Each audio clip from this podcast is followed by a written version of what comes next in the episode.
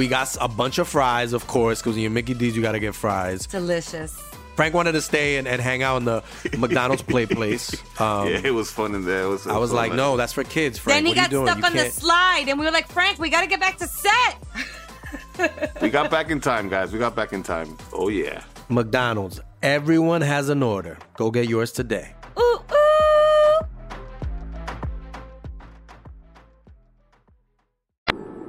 Bienvenidos a Leyendas Legendarias, el podcast en donde cada semana yo, José Antonio Badía, le contaré a Eduardo Espinosa y a un invitado especial casos de crimen real, fenómenos paranormales o eventos históricos tan peculiares, notorios y fantásticos que se ganaron el título de Leyendas Legendarias. Y estamos aquí otra vez en un miércoles a gusto, tenebroso, macabroso, con Eduardo Espinosa. ¿Cómo estás? Yo estoy chido, ya. Aparentemente Ya, macabroso, enfrescado. este, le gustó a la gente. ¿Te entonces, gustó, verdad? Sí, Es, acuñé ese término. aparentemente. Y pues al fin aquí en la silla embrujada tenemos al cojo. ¿Cómo estás? ¿Qué? ¿Mi carnal? silla estaba embrujada? Me debieron haber dicho eso. Estás en la silla embrujada, así es. Manuna Era, la este, embrujó. Manuna la embrujó desde la vez que vino, entonces. Era la Ah, silla ok. legendaria, después de Manuna se convirtió en la silla, La silla embrujada. embrujada. Ah, ok. Sí se siente embrujada, ¿eh? Sí se siente como que se ha sentado un muy gay aquí y Ah. hay un poltergeist de energía heterosexual. Pero gracias por la invitación. ¿Qué, te ¿Qué tal te trata el calorcito? En Pues bien, Juárez? está sabroso. Afortunadamente ya me había acostumbrado porque la semana pasada fui a Mexicali. Ah, entonces, no, allá no la gana. Ya, ya está peor. Entonces ya, ya vengo curtido de alguna manera, ¿no? Ya venía preparado Ya eres carne seca. Sí, ya, ya no hay nada que perder en No, mi cuerpo. ya no tienes Todos líquidos. los minerales ya se perdieron. Entonces estoy bien, estoy listo. Excelente. Aquí nos rehidratamos con cerveza mientras escuchamos una buena historia. Ok, gracias por la invitación. Al fin, a ganarle a Marta de baile. Venga, hay que unirnos. La hora feliz. Hay y que todos los leyendas podcasts. o sea, no, eventualmente vamos a hacer un podcast con todos, todos juntos 30 personas al mismo tiempo. para mandar a la chingada a Marta de baile. Nada más para eso. Para ver si la destronamos. Gracias por la invitación. Como un Voltron de podcast. Genial. Sí, va, va, va. Pues ahí les va. El 2 de marzo del 2006, en la colonia Cumbres, en Monterrey, Nuevo León, alguien asesinó a los hermanitos Eric Azur, de 7 años, y María Fernanda, de 3 años, para después atacar a Erika Cos, una de las hermanas mayores, quien sobreviviría para contar la historia. Todo esto mientras la empleada estaba encerrada en el baño y la hermana mayor estaba en su cuarto escuchando música sin percatarse de que su familia estaba siendo masacrada. El presunto culpable del crimen fue Diego Santoy, exnovio de Erika, y hoy les traigo otro caso de crimen real con corrupción, más corrupción, mentiras, investigaciones mal hechas y como siempre una pizca y media de ineptitud policíaca. Les voy a hablar del asesinato en Cumbres. No sé si lo ubicas. Sí, sí, he escuchado. De hecho, hay memes de que el, el tal Diego Santoy se parece a alguien, ¿no? ¿A quién se parece? Como a. Creo que a Luisito Comunica. A alguien así se parece. Tiene cara así de. Es el típico, es una caricatura de alguien de Monterrey. Ah, ok, sí, sí. Se dicen, a si alguien hiciera una caricatura de alguien en Monterrey. Si te digo, a ver, imagínate a un riquito de Monterrey, medio loco. ¿Te imaginas ¿te a Diego imaginas Santoy? a Diego Santoy? Ok. Así es. Ok. sí, sí lo había escuchado. El asesino de Cumbres fue a, ¿qué, a unos 10 años tendrá. Unos- Más o menos, ajá, 2006. Ah, sí, Poquito 13 más, años, Poquito 13 más de años. 13 años, ajá. Mata a la novia, pero hay, que tratar, vamos a tratar de esclarecer qué pasó. Pero primero nos vamos con los, con los hechos. Qué bueno que no fue el asesino del cáncer, porque es un asesino silencioso y ha matado a millones de personas. Dije, ah, a lo mejor vamos a, tra- a tratar ese caso de un asesino serial que lleva, no sé, este año ha de llevar como unos dos milloncitos, ¿eh? Mínimo. Pero, Mínimo, Ni sí. nadie- pero es que no usa máscara ni. Tienes ni- razón, qué Ni hueva. parece caricatura de Monterrey. Entonces, Sí, hace- no, vámonos con Diego Televisa Santoy. no lo. Sí. Vámonos con. Sí, Diego aparte Santoy. también de, de repente es este es bondadoso el cáncer y nomás te chinga la rodilla, ¿no? Ajá, sí, no, te deja vivo. Pero también Diego Santoy dejó viva a la empleada Erika. doméstica y a Ajá. Y a la novia. Ah, ok. Sí, sí, es que fue Diego. Es lo que vamos a ver. Está, muy interesante. Oh, sí, sí, sí. Y de hecho es un caso que no- nos han estado pidiendo y pidiendo y pidiendo. Es de los que más nos Y están duré pidiendo. tres semanas, digo, imprimí la casa, los planos de la casa donde tengo mis colorcitos de quién se movió para dónde depende. Ay, bueno, déjenme, me meto esto. se va a O sea, bien haces bueno, toda una, una investigación, Sí, María. sí, sí, esto me dura así. ¿Has visto el meme del tipo que está con los hilos rojos? y Sí. todo? Ese soy yo. Ok. Ese soy yo, así con todos. Bueno, no lo me da coraje porque no lo puedo contar porque le echo a perder el episodio, pero así me pasa siempre. Entonces, ahí va.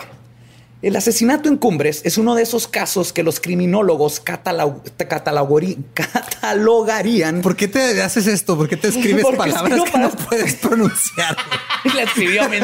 Toma eso, mi- María del futuro. No vas a poder con esto y vas a hacer el ridículo. Es que creo que mi cerebro, mi cerebro es más listo que yo. Entonces, mi cerebro sí lo escribe. Sí. Y Y dices, tu "Este güey boca- la va a cagar. En cuanto lo diga, la va a cagar. güey. Tengo una boca muy pendeja para el cerebro tan inteligente que tengo. Es como eh, me quedo chica. Catalogarían como que, Sí, perdón. Los criminólogos, Los lo ca- criminólogos catalogarían como un verdadero desastre que está de la verga al cuadrado. La escena del crimen no fue respetada, se escondió evidencia, se usaron palancas y al final del día lo triste es que hay dos niños inocentes muertos y no hay justicia. La primera prueba de que este caso es un desastre de la verga al cuadrado es que existen técnicamente cuatro versiones de lo que sucedió ese fatídico día.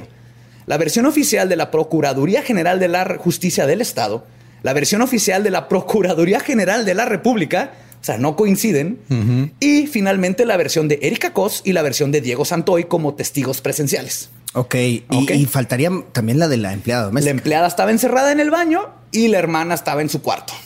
ok. Ajá. Pero estaba. Entonces, o sea, eh, técnicamente, los únicos dos que sobrevivieron, que vieron todo lo que pasó, son Diego y Erika. Ok. Más los peritos que ahorita vamos a ver el desmadre que hicieron. Va, va, va. Primero les voy a platicar las versiones de nuestros honorables, este, nuestras hon- honorables autoridades. Sí, que es la real, seguramente. O sea, sí, ah, eso es lo que pasó. Es nuestro trabajo especular. Pero, o sea, para, si a mí me preguntas qué pasó, yo diría alguna de estas dos. Es o la PGR o la O la- PGJG. Sí, acrónimo horrible. NL, pero- porque es la de Nuevo León, De sí. Nuevo León. pero no podemos entender bien este caso ni lo que sucedió sin antes conocer a los protagonistas del mismo. Diego Santoy Riverol, a grandes rasgos, como les decía, se puede escribir como una caricatura de un regio, o sea, alguien de Monterrey. Nació en la ciudad de Monterrey, en el estado de Nuevo León, en México, en 1985. Es hijo de José Manuel Santoy y María Eugenia Riverol. Es el segundo de tres hermanos, Mauricio el mayor y Marcelo el más chico. Sus padres viajaban entre Monterrey y Matamoros con la familia por cuestiones de trabajo. Era de clase media, un excelente estudiante y nunca tuvo problemas escolares. Se graduó con buenos promedios, tanto en primaria como secundaria. Y no creen el aborto. sí, No, de hecho, sí, eh, si investigas, o sea, hizo un aborto de seis años después, ¿sabes? O sea, Aborto extemporáneo. Sí, es como, como que ahí manejan otros términos de tiempo. Sí, como Van, a- van atrasados en, en general. Como Perdón, gente de Monterrey. Sabemos que en Monterrey nos escuchan y los amamos. Sí, los amamos, pero- Saludos a pero los de. Monterrey que sí viven en el presente, Sí, ¿no? Sobre pero todo. 2019. Sí, saludos Monterrey que sí están Yo- a la vanguardia Yo estoy con seguro las que los que nos escuchan son, Sí, son- del son buen- vanguardistas. Son Sí. vanguardistas, exactamente. Yo tampoco pioneros. puedo pronunciar algunas palabras a veces. Pues, aparte de todo esto, le encantaban los cómics. O sea, Diego era un nerd. ¡Nerd! Completamente un Dijo nerd. el más nerd de la mesa de tres Yo. Ah, sí, yo le digo con orgullo, ajá, pero era un nerd. Era de nosotros. One of us. Es que el origen de, de los supervillanos a veces parece real. O sea, eh, una decepción amorosa o algo así, ese, ese odio que im- im- imprimen en los supervillanos, que es esa cuando les rompieron el corazón horrible o cuando Siempre hay un sí, detonante, ¿no? Hay un detonante. Igual que los asesinos en serie. Y, a- y se parece mucho a la vida real. Y yo creo que los nerds, particularmente, tienen una inspiración chida con lo que han leído. O sea, eh, ves la historia del guasón y dices, yo quiero eso en mi vida. O sea, Ajá. yo quiero ser. eh, miren, no voy a ser Batman, no soy rico ni nada, pero puedo ser el guasón. Puedo O sea, envenenar el ahí. agua de la ciudad. Sí, no lo hagan, pues. jóvenes. No lo hagan.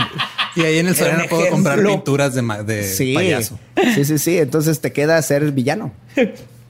Pues Diego estaba estudiando ingeniería mecánica en la Universidad Autónoma de Nuevo León y es descrito como una buena persona y básicamente un adolescente común que lo más extraordinario que tenía en su pasado es que tenía antecedentes penales porque se robó unas cervezas a sus 16 años. O sea, un adolescente común. Exacto. Nada extraordinario.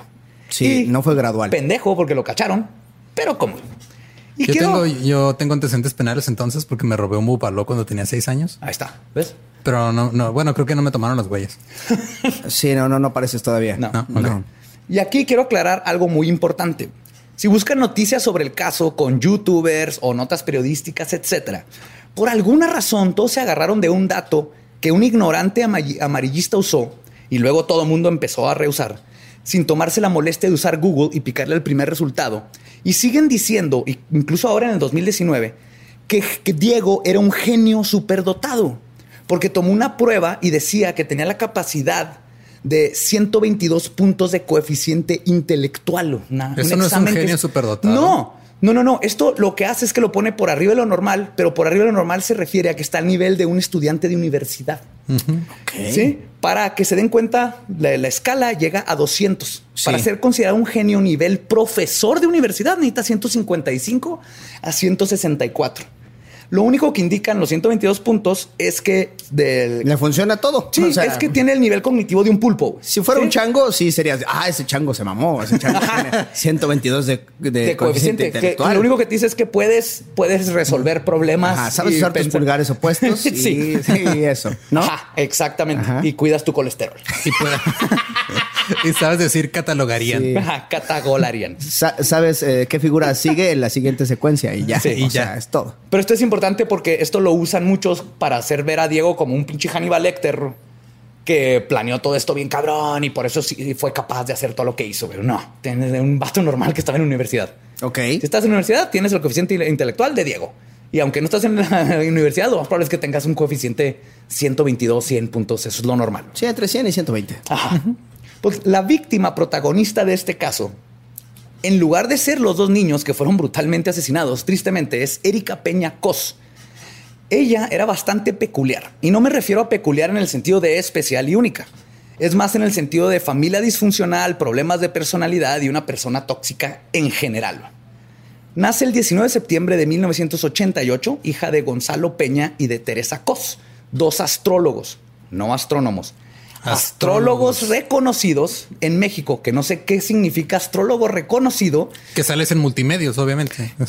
Exactamente ahí salía, de hecho. A ver, a ver, a ver, explica. ¿Sigue saliendo en el multimedia? Sí, no mames. La mamá era famosa localmente porque era presentadora de un programa llamado Con Clase, que salía en el canal 2 en Monterrey y que era parte de multimedios. Ok, a ver, Y esto va a figurar después en el caso. De hecho, multimedios entra en este caso. Necesito preguntar, o sea, ¿podrías explicarle a la audiencia cuál es la diferencia entre astrónomo y astrólogo? O sea, creo que astrónomo es ser doctor y astrólogo es ser homeópata, ¿no? Es Exactamente. así. Astrónomo es la ciencia de estudiar los astros y mandar gente a la luna Y calcular órbitas y todo esto. Astrónomo es el que dice que hoy vas a tener un mal día y que tu número de No, la ese suerte es el el- 9. ese es el astrólogo, astrólogo. perdón. Astrólogo. Es el que te dice que tu número de suerte es el 10 y que... Ah, ok. Ajá. Pues mira, yo siento que me sirve más el astrólogo porque sí me interesa cómo va a ser mi día. O sea, a mí un astrónomo nunca me ha dicho cómo me va a ir ni cuál es mi número de la suerte. Entonces, yo creo más en la astrología.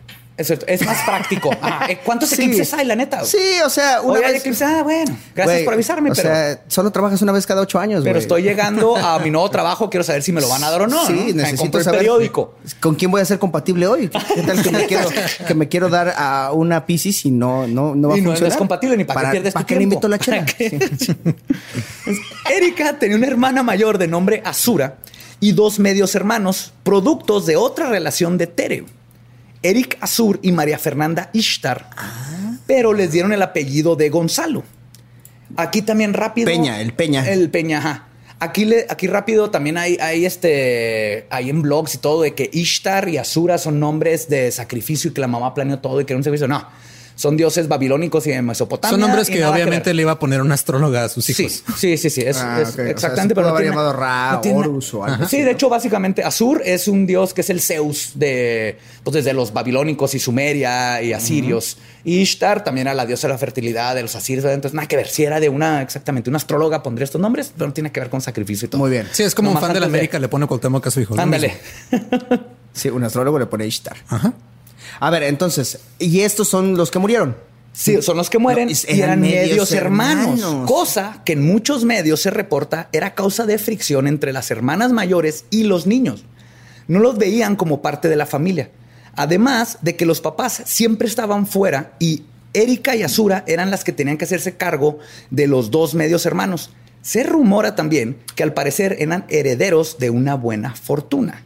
Y este rumor sale porque se dice que Eric y María Fernanda eran hijos de Enrique Laquenau, dueño de la empresa Multimedios que mencioné anteriormente y que de la cual hablamos, que es la empresa que es la encargada del periódico Milenio, MM Cinemas, Cablevisión. Entonces todo el mundo ubica, creo, esta empresa. Sí, plot ticking, se pone más espesa esta, esta salsita. Ok, ¿Eh? a ver, a ver. hasta aquí tenemos que la, la que era novia de Diego Santoy era la hija mayor. No, Herma- media hermana. media hermana de los, hijos de otro señor. de del- otro señor. Que es el dueño de Muy probablemente. ajá. Por cómo reaccionó aparte Multimedios al caso, es muy probablemente que sí. Que ese y siempre había papá. fricción entre Azur y Erika y los dos hermanitos, porque no los sentían como parte de la familia, ¿no? A pesar de que los adoptó el papá, les dio su apellido y todo Pues eso. es que hasta entre hermanos de la misma sangre, la cantidad de chingaderas Sí. que te haces entre No, hermanos. lo- Imagínate con un güey que es de otro papá, si dices, no, tú- a ti sí te va a pegar en la piñata, o sea, a ti sí te voy a. ¿Sí? No, a no, ti nunca- sí te...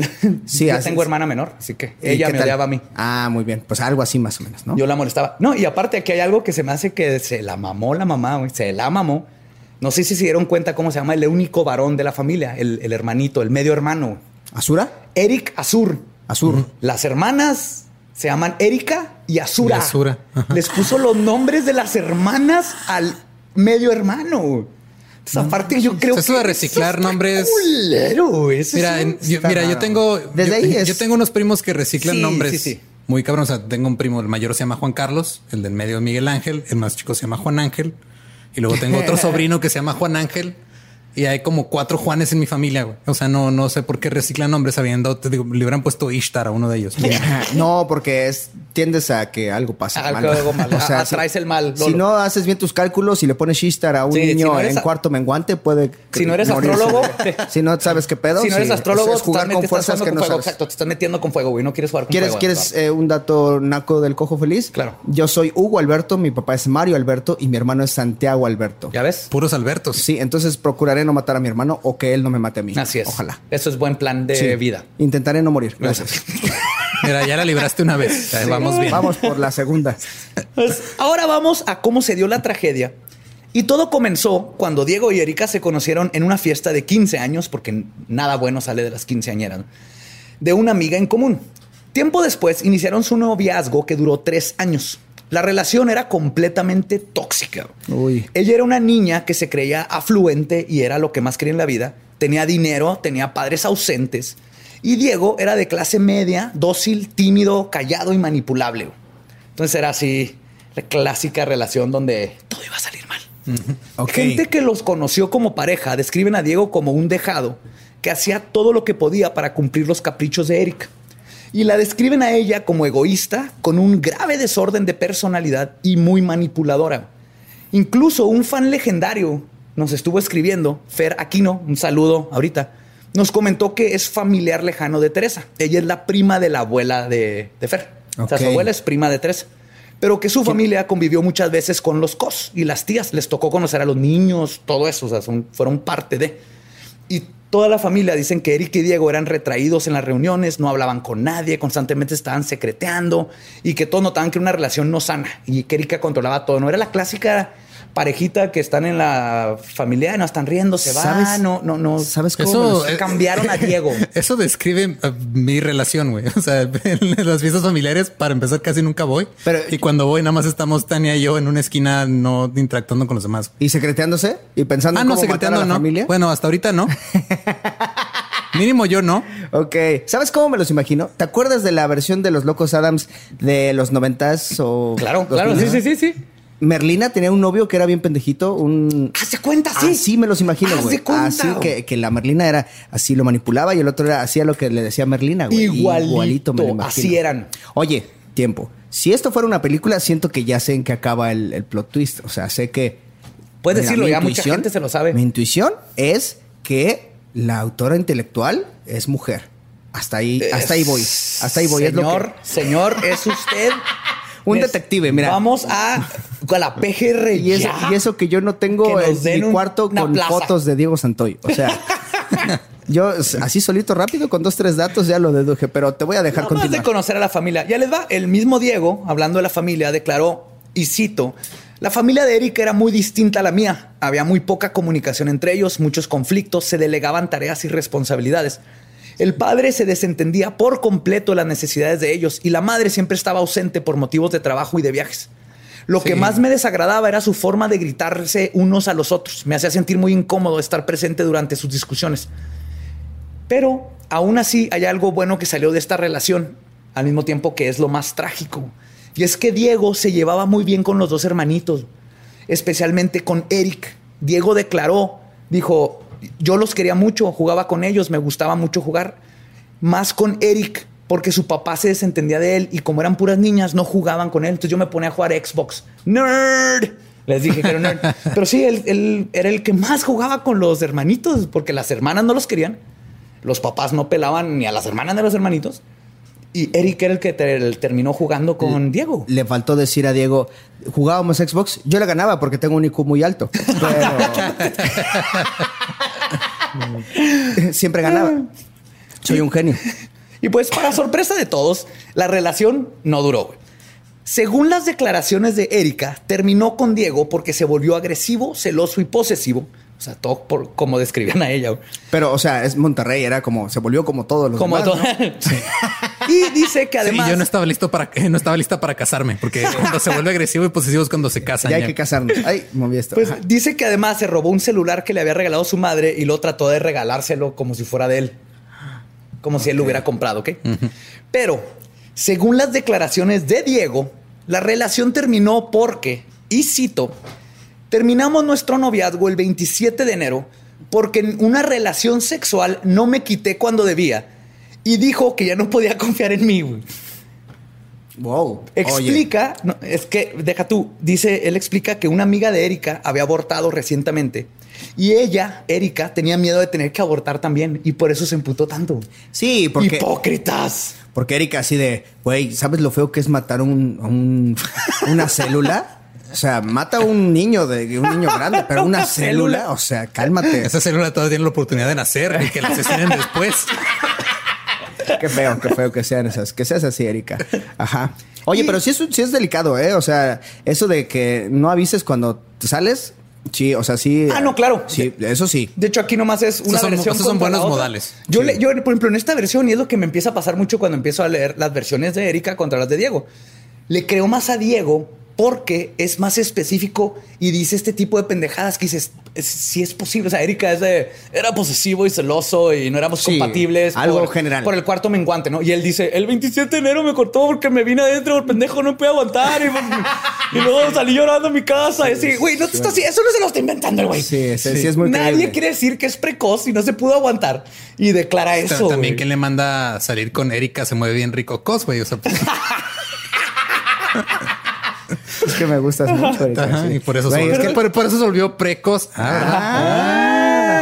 Ah. Peor todas- chiste del podcast todas- hasta ahorita. No, es que todavía da más, porque todas las relaciones de Diego antes de ella fueron precoz.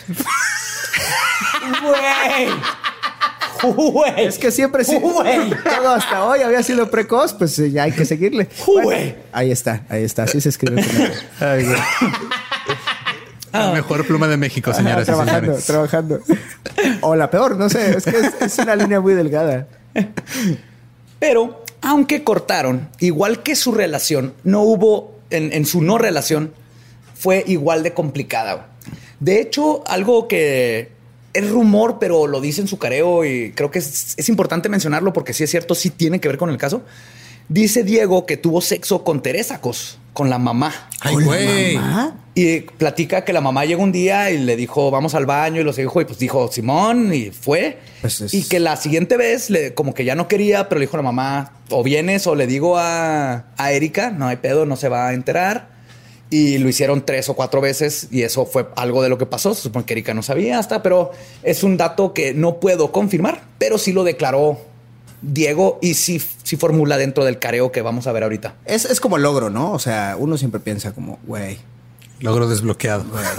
Pero y si es verdad, habla ¿Te de la familia, ¿no? O sea, la mamá le bajándole el novio a la hija y más que nada se hace que era porque la mamá tú la ves y se comporta como un adolescente este, de estar en París y con los amantes y irse de todo y tengo hijos, pero me vale madre.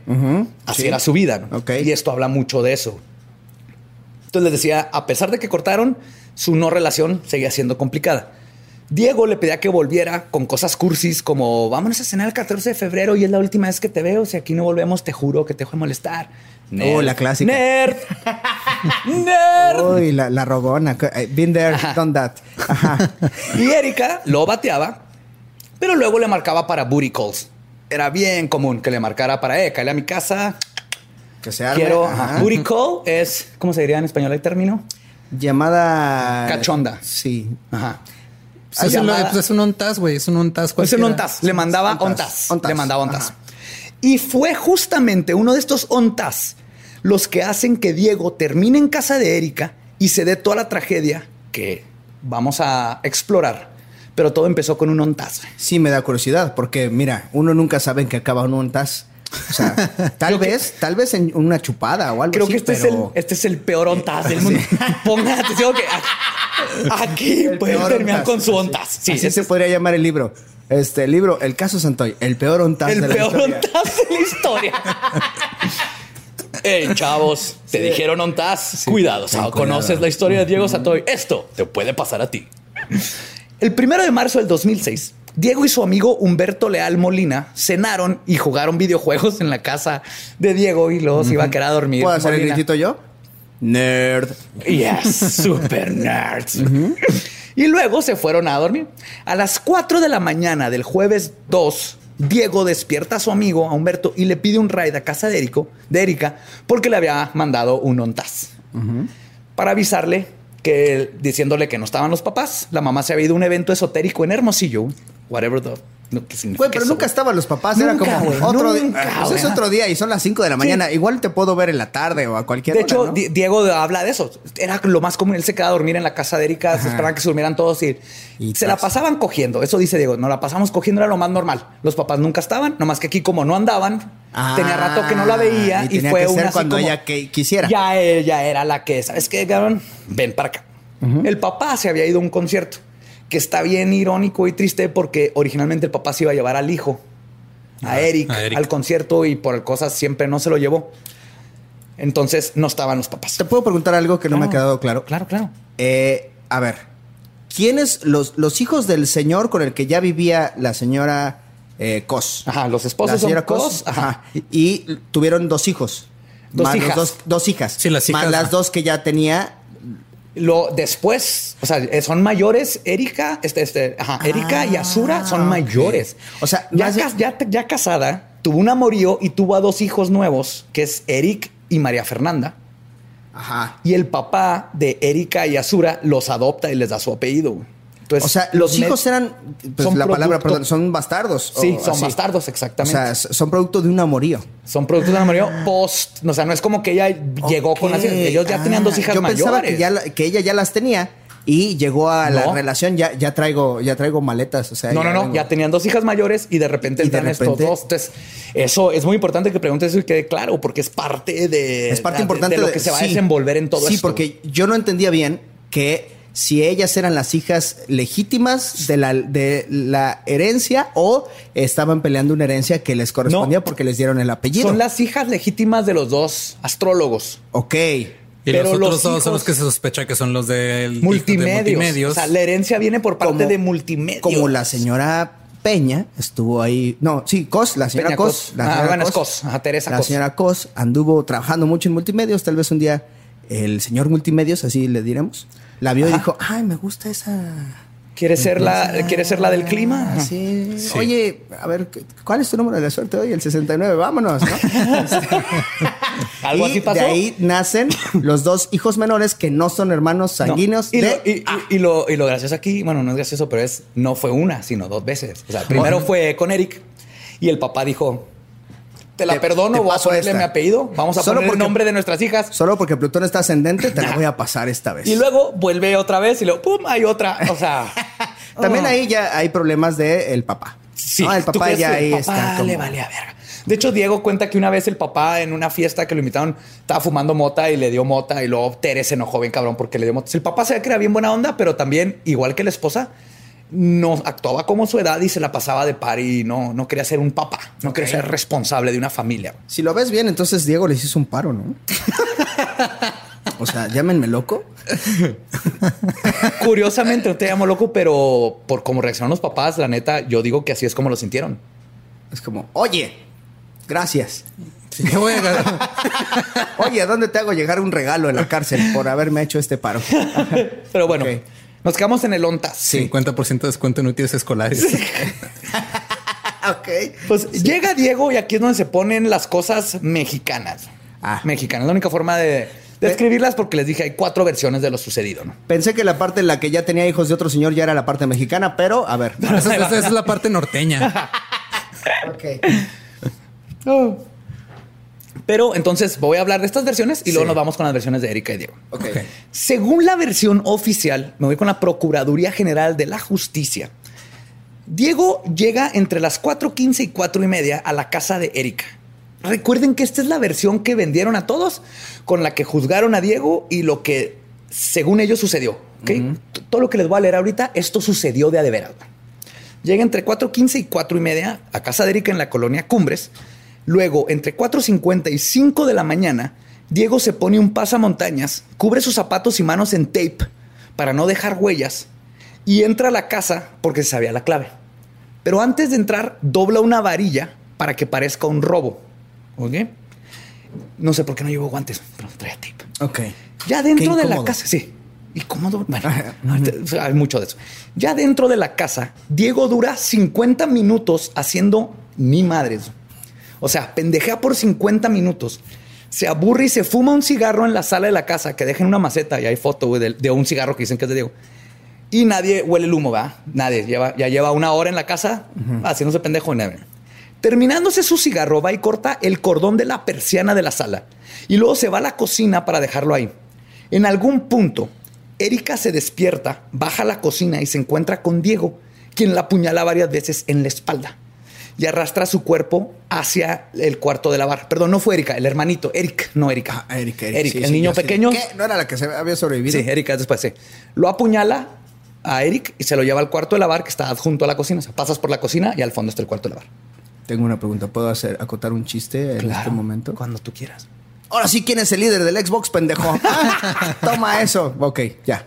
Me lo imaginé diciendo eso en la versión de la PGJ. De la...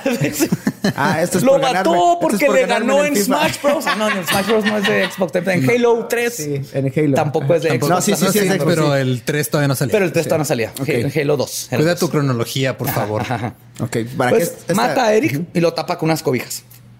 A las seis y media entra al cuarto de los papás, ubicado en la primera planta, y se topa con Catalina Bautista, la sirvienta, que estaba durmiendo en el cuarto de los papás junto a la niña María Fernanda.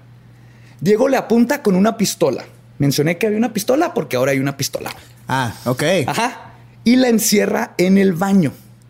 Se hace güey una hora y entre las 7:45 y 8 de la mañana estrangula a María Fernanda ahí en la recámara.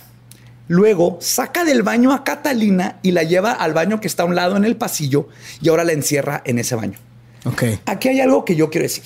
Si tú vas a una casa y tiene baños que se cierran por afuera, salte de esa casa. Sí, eso no está bien. No, yo no confío. ¿Quién pone baños que pueda cerrar por afuera? ¿O cómo encierras a alguien en un baño en una casa? Sí. ¿Nunca te la aplicaron esa de que te hacían el- la trampa de encerrarte en un baño? en- o sea, que vas a un baño público o en un baño de la Público escuela. sí, pero en, una, que- en un baño Sí, privado. es raro. Es muy raro Que que, tenga sí, por no fuera puesto- cómo cerrar, ¿no? No me había puesto a pensar en eso. A mí se me hace y les digo, si yo voy a una casa y tiene así un pasador o algo en una casa de alguien por afuera, ¡nah! huyan. Sí, Pero la- y luego también la encierra en un baño las, des- a- y luego la saca y, y la todos mete los al otro baños. baño. Ajá, todos los baños se pueden. Todos los baños de abajo ya los recorrió la sirvienta amarrada. A las ocho y media llega. Perdón, es que. ¿Qué vas a decir? Ya ni modo, güey. No puedes dejar, no puedes dejar Sí, a la gente. o sea, ya interrumpiste, güey. La gente Sí, está güey. pensando, ¿qué? ¿Qué habrá pensado Lolo? Es que la sirvienta le dijo, ya terminé de limpiar este, me puede llevar al otro, por favor.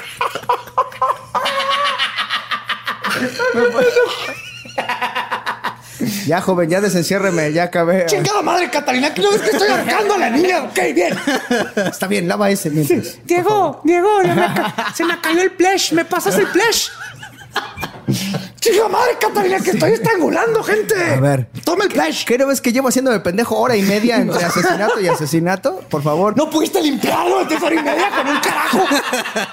Ah, no, Catalina siempre. Siempre de protagonista. Ok. Ok. A las ocho y media de la mañana llega Linda Victoria Merente Méndez, que es la secretaria de Tere Cos, que tenía su oficina en un edificio aparte dentro del patio de la casa. Sí, está la casa en patio y tienen como. un- ¿Qué tan grande es la casa? Está grande. Sí, suena no, que- no o gigante, sea, pero sí está grande. Tiene o sea, como muchos como- desniveles y tiene un patio y luego tiene como una casa de dos pisos atrás. O sea, sencilla sí- que sí sabes oficina. que hay gente que nos está escuchando desde un alcatel, ¿no? O sea, ya lo que estás contando sí es, güey, un pinche palacio. Es que de hecho Cumbres es, Es un caro. lugar caro. O sea, la familia Cos, Peña, son, son gente afluente.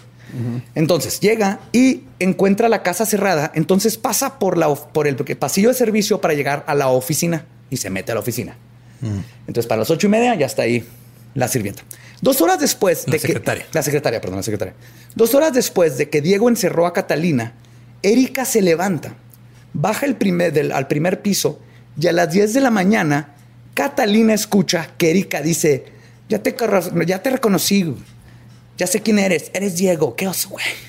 Digo, no, no se dijo qué oso, güey, pero conociéndola. O sea, Y no, pero el, el acento regio es tipo de que, tipo de que ya te reconocí, ya sé que eres Diego, güey. tipo de que, así, es de fresa, de fresa Qué oso, güey. Ajá. Pues hoy escucha que le dice eso Erika a Diego, ¿no? Y entonces Diego se quita la máscara porque ya lo reconocieron. ¿no? Nunca se le ocurrió que lo iban a reconocer. Y discuten. La sirvienta los escucha discutir por 20 minutos. Después de esto, Erika se sube al segundo piso, donde por una ventana, Linda, la secretaria, desde el balcón de la oficina, le pasa unos recados de la mamá. Y Erika y ella tienen una conversación. Acuérdense que el hermanito está muerto ahorita. Sí, Y, Diego traía una máscara. Platican, le pasan recados y le dice, ok, y se regresa a Erika, güey. Ajá. Y Erika, por alguna razón, olvida decirle que hay un hombre con tape en las manos y un pasamontañas y que es Diego. O sea, ok, pero esta es la versión oficial. Ajá.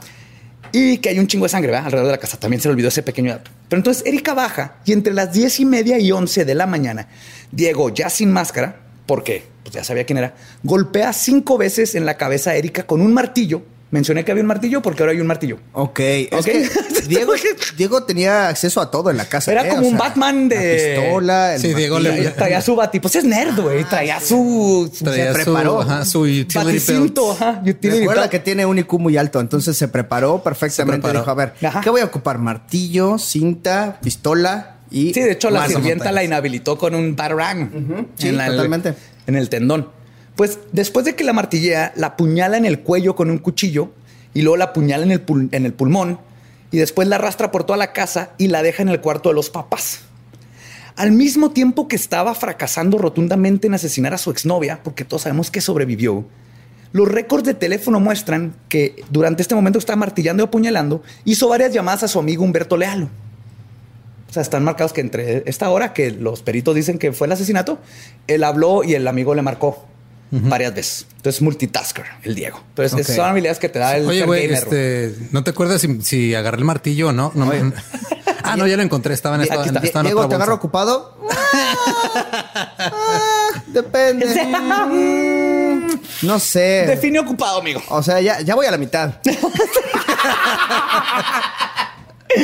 Pues, Dos horas después, Sí. entre las 12 y las 12 y media, Diego va por Catalina, la saca del baño y ahora la encierra en la cajuela del carro neón. Güey, neta, no sé por qué a huevo tenía- es un neón, güey, a huevo que era un neón. Hubiera aceptado un Beetle también, pero creo que en estos años y por familia de- afluente era un neón, una asesino. niña de este. No, el neón era de Erika. Ah, Agarra el carro de Erika, mete a Catalina en la cajuela y se la lleva. A la 1.15 de la tarde, Linda, la secretaria, llama a la policía y reporta. Y cito, todo esto porque se arrastró hasta allá Erika. Dijo, hay una chica golpeada, tiene mucha sangre, creo que fue su exnovio, es lo que reporta. No menciona a los niños muertos. Obvia, obviamente ella no lo dio, pero Sí. Erika al parecer se le olvidó mencionarlo. Qué hueva cruzar todo el patio a ver. O sea, Y luego tener que. sí. Pero, uf, aproximadamente a la 1.15, y aún con Catalina en la cajuela, Diego llega a la casa de su amigo Humberto y le pide un cambio de ropa. Se va de ahí y a las 2 de la tarde saca de la cajuela a Catalina, la cual le reclama. "Oh, Y ahora, ¿cómo me voy a regresar? Ni siquiera traigo para el bus. Y el multihomicida Diego Santoy le da 10 pesos para el bus. Y Catalina se va a la parada a esperar la ruta y se regresa a la casa. ¿Ok? Ok. Diego se da la fuga y Erika, pues ya sabemos que está ahí esperando todo. Y finalmente, a las 5 de la tarde llega la policía a la escena del crimen. Ok. La llamada fue a la una, la policía llega a las 5 y nota importante, los reporteros del canal Multimedios ya tenían dos horas en la casa. Son los primeros que llegaron. En chinga se enteraron. Oye, qué extraño. Antes que la policía, claro. Oye, un Uber hubiera llegado que cinco minutos, ¿no? O sea, Ajá. no, no, Sí, sientes, esto- ¿no sientes la ironía de, de esto. de Que hubiera llegado más rápido un. Uber Eats, güey. Llega, un Uber Eats. O sea, pudo haber pedido café para el velorio y llegaba antes. que la policía. Con sushito, eso. Sí, o sea, hubieras podido pedir una pizza, güey, y, y, Y que sea tu última cena. Ajá, ¿no? y todavía no llegaría la policía. Y pues no se acordaban, pero durante todo este tiempo, y dejen, les recuerdo lo que sucedió durante todo este, todo este tiempo. Diego entró a la casa, se fumó un cigarro, asesinó a dos niños, encerró en el baño a la sirvienta, sacó a la sirvienta del baño, encerró a la sirvienta en otro baño. Erika bajó y dijo, ya sé que eres tú, güey, que oso con tus tapes en las manos, que no tienes para comprar guantes. Y se regresó al segundo piso, donde la secretaria le gritó del balcón de la oficina a la ventana de la casa de Erika. Luego Diego martilló y apuñaló a Erika y la arrastró por toda la casa. Luego se robó a la sirvienta en la cajuela del carro, abrió la puerta de la cochera y se peló. Mientras Erika tuvo que arrastrarse por el patio para hablar con la secretaria. Durante todo este tiempo, Azura, la hermana mayor, estaba en su cuarto Escuchando música. haciendo la tarea mientras escuchaba, yo creo, Somewhere Where I Belong de Linkin Park, güey. Y hablando con un amigo por teléfono, depende de la versión. Ahí estuvo. Ahí todo el estuvo tiempo. todo el tiempo. Son como 10 horas en lo que sucedió esto, ¿no? 4 de la mañana a 5. Inclusive ella bajó hasta que un amigo le marcó, le dijo, hubo un accidente con Erika y es cuando ella ya al fin bajó del cuarto. No mames. Sí. O Está... sea, eh, es no, es raro. no tiene sentido. Hasta aquí. Esta Un es la versión momento. oficial. Estás diciendo que la hermana consanguínea, que tal vez estaba buscando la misma herencia, estuvo ocupada todo el tiempo y no escuchó Y nada. no escucho nada. ¿Qué crees que sea eso, amigo oficial de los peritos? Eh, Pues yo creo que dejan mucha tarea en Monterrey. Eso es Dejan correcto, tareas muy, amigo. muy complicadas. y que- Linkin Park es una banda muy buena. Sí, y qué No. buenos audífonos tenían en la familia Peñacos. Así es. Caso cerrado, Sí, caso amigo cerrado, ey. perito. Un otro caso que Sennheiser, este, o que, Bose eh, resuelve. La- oiga, la suspensión de ruido de estos audífonos es maravillosa. Está cabrona. Ajá. Nuevos audífonos Bose. No te darás cuenta que están asesinando a tus medios hermanos. Por Dr. Dre. Sí, güey. Ok. Y con esta versión de los hechos es con lo que juzgaron a Diego Santoy. Quien fue apresado el 6 de marzo junto a su hermano Mauricio en un retén policiaco durante eh, que este mientras iban en un camión con rumbo a Guatemala. Sí, ¿Por qué iban a Guatemala? Porque tratando de salir del país, se Ok. supone. De todas maneras, se me hace rarísimo que agarren a alguien. O sea, Sí. ¿cuándo han agarrado a alguien pero lo agarran? Sí, y de hecho, yendo a Guatemala es como, no, sí váyase. O sea, entre menos seamos aquí, mejor, mejor. largo de aquí. Pero lo agarraron en un retén. Y si pusieron atención, tal vez se dieron cuenta de que varias cosas no tienen sentido. No cascan. O como diría un criminólogo, ni de pedo pasó así, güey. Ok. Si- fuera pis- una- si fuera esto un guion de película, te diría, qué pendejada estás diciendo. Sí, Eso no- te faltó. A ver, cabrón, ¿dónde estudiaste? ver, sí, eres el peor guionista del mundo. Plot holes, güey. Plot holes, cabrón. Plot holes. ¿Cómo que el hermano no vio nada, pendejo? Sí, no, no, no. Nadie se va a creer los ojos. Está muy mal hecha tu película. No, no, no me la creo. Y, o sea, sí, la pistola, la máscara y el cuchillo nunca fueron recuperados, para empezar. Había pistola entre comillas. Si comparas la versión oficial de la Procuraduría General de la Justicia con la del Estado, del Estado con la de la Procuraduría General del Estado, no coinciden. Con la, la República. La República con la de la, perdón, con la Estado, al grado de que cambian cosas importantísimas. O sea, según la PGR, Diego sube al segundo piso, ahí se encuentra Eric en su cuarto, lo golpea, luego lo baja y lo termina y lo mata en el cuarto de lavar. Eso quiere decir que o vieron A sangre Eric, arriba, a a Eric. Al niño. Ajá. Ellos ponen el primer ataque del niño arriba. Arriba. Arriba hasta el cuarto de Eric y hasta el cuarto de las dos hermanas. Entonces, desde ahí no, no hubieran escuchado y si lo escucharon se hicieron pendejas, o sea. Y luego, además de esto, hay casi una hora de diferencia entre cada hecho en todos los, en los reportes de los dos. Sí, unos dicen que o sea, atacó a Erika a las 10 y en otro en el del ¿En otro dice qué, que hasta en qué las 11. fecha fue? Porque tal vez fue en horario de verano y ya ves que ahí varía. Es como, a ver, ¿a qué hora te maté? Ya no supe, ¿so- ¿eran las 2 de la mañana o la solsticio. 1? Sí. Es que era en el solsticio, no había, horario de verano. no había tomado en cuenta eso. sí. Ah, gané una hora de matar gente, gracias. Hey, ¿qué tal? Soy Lolo de Leyendas Legendarias y les quiero dejar un pequeño adelanto de nuestro nuevo podcast. Estás escuchando El Dolop, parte de All Things Comedy Network. Este es un podcast de historia americana en el que cada semana yo, Eduardo Espinosa, le contaré un suceso histórico americano a mi amigo José Antonio Badía, que no tiene idea de qué se va a... Ok, lo bueno es que el tema. No, lo bueno es que nada más te trabas cuando lees, ¿verdad? Sí, O sea, sí, sí. No, no cuando voy a decir una línea que he dicho ya como cuatro o cinco veces.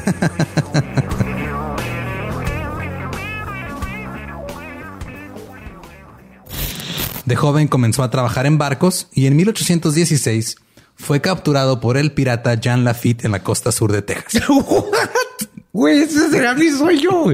Ok, top uno, que me secuestren este, extraterrestres. Número dos, tiene que ser que me secuestren piratas.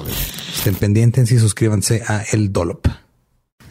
Pero ya sabemos que las autoridades son incompetentes y fácilmente compradas. Ok. Entonces, vamos a ignorar esta obvia fabri- fabricación de los hechos, creada para que las circunstancias que ellos quieren presentar queden con la evidencia y no que la evidencia determine qué fue lo que sucedió. Ok. Básicamente, Sherlock Holmes estaría decepcionado de ellos. Los estaría diciendo así, peritos, muy mal, ¿no? Así que vamos a ver los testimonios de los que aparentemente son los únicos dos testigos, Erika y Diego. Vamos a verlos. Púchale play, cojo, púchale play. Ok. Ajá. A ocho días del incidente, ocho días, Erika escribe desde el hospital su versión de los hechos. Esta, eh, esta es su versión la más importante, porque la escribió saliendo antes de salir al hospital, todavía cuando estaba madreada. Y después cambió muchísimos detalles, ¿no? Entonces, esta es como que la primera cosa que dice, esto fue lo que pasó. Ya les va. Esto es verbatim. Yo me levanté en la mañana y al entrar al cuarto de mi mamá apareció Diego, güey. Detrás de la puerta con un pasamontañas y cinta en los zapatos. Me tapó la boca y me dio martillazos en la parte trasera de la cabeza hasta dejarme inconsciente, güey, en el suelo. Me dijo que había matado a mis hermanos y a la muchacha y que él había tomado un exceso de drogas, güey. Ok. Ok. Y que le quedaba poco tiempo de vida. Se recostó a un lado mío y le pidió que lo dejara morir a un lado. Pasó aproximadamente a media hora y él no mostraba señal alguna de que se fuera a morir. Y le dije, creo que lo que te tomaste no funcionará, güey. Y me dijo, vamos a dar un paseo. Y le dije que no quería y que realmente no podía ponerme de pie. Y que como quiera. Y quería ver a mis hermanitos. Él se puso de pie, me dio una navaja y me dijo, mátame. Yo le dije que no. Y él me dijo, entonces yo te voy a matar a ti, güey. Y le rogué que no lo hiciera, que mi mamá se iba a poner muy triste, güey. Él me dijo que lo sentía mucho, pero que él y yo estábamos destinados y que me iba a matar. Y que luego me alcanzaba y que se iba a tirar del puente atirantado. Y le dije que yo ni muerta me iba con él. Y le dijo que si no iba a estar con él, entonces no iba a estar con él. Y me encajó la navaja en el cuello aproximadamente tres veces. Tardé mucho en desangrarme. Ok. Sí, claramente Ajá, sí, porque claramente. estás viva. Tardé mucho en desangrarme. Y él parecía tener prisa y me pisó el cuello y navajeó en el pulmón para que muriera más rápido. Y yo fingí no respirar y, y- y me esperé afuera. Escuché el ruido de la puerta y con la poca fuerza que me quedaba me puse pie. Pero en ese momento sentí un golpe en la que nunca había sentido. Regresó y me pegó y, y caí en el suelo. Obviamente era Diego.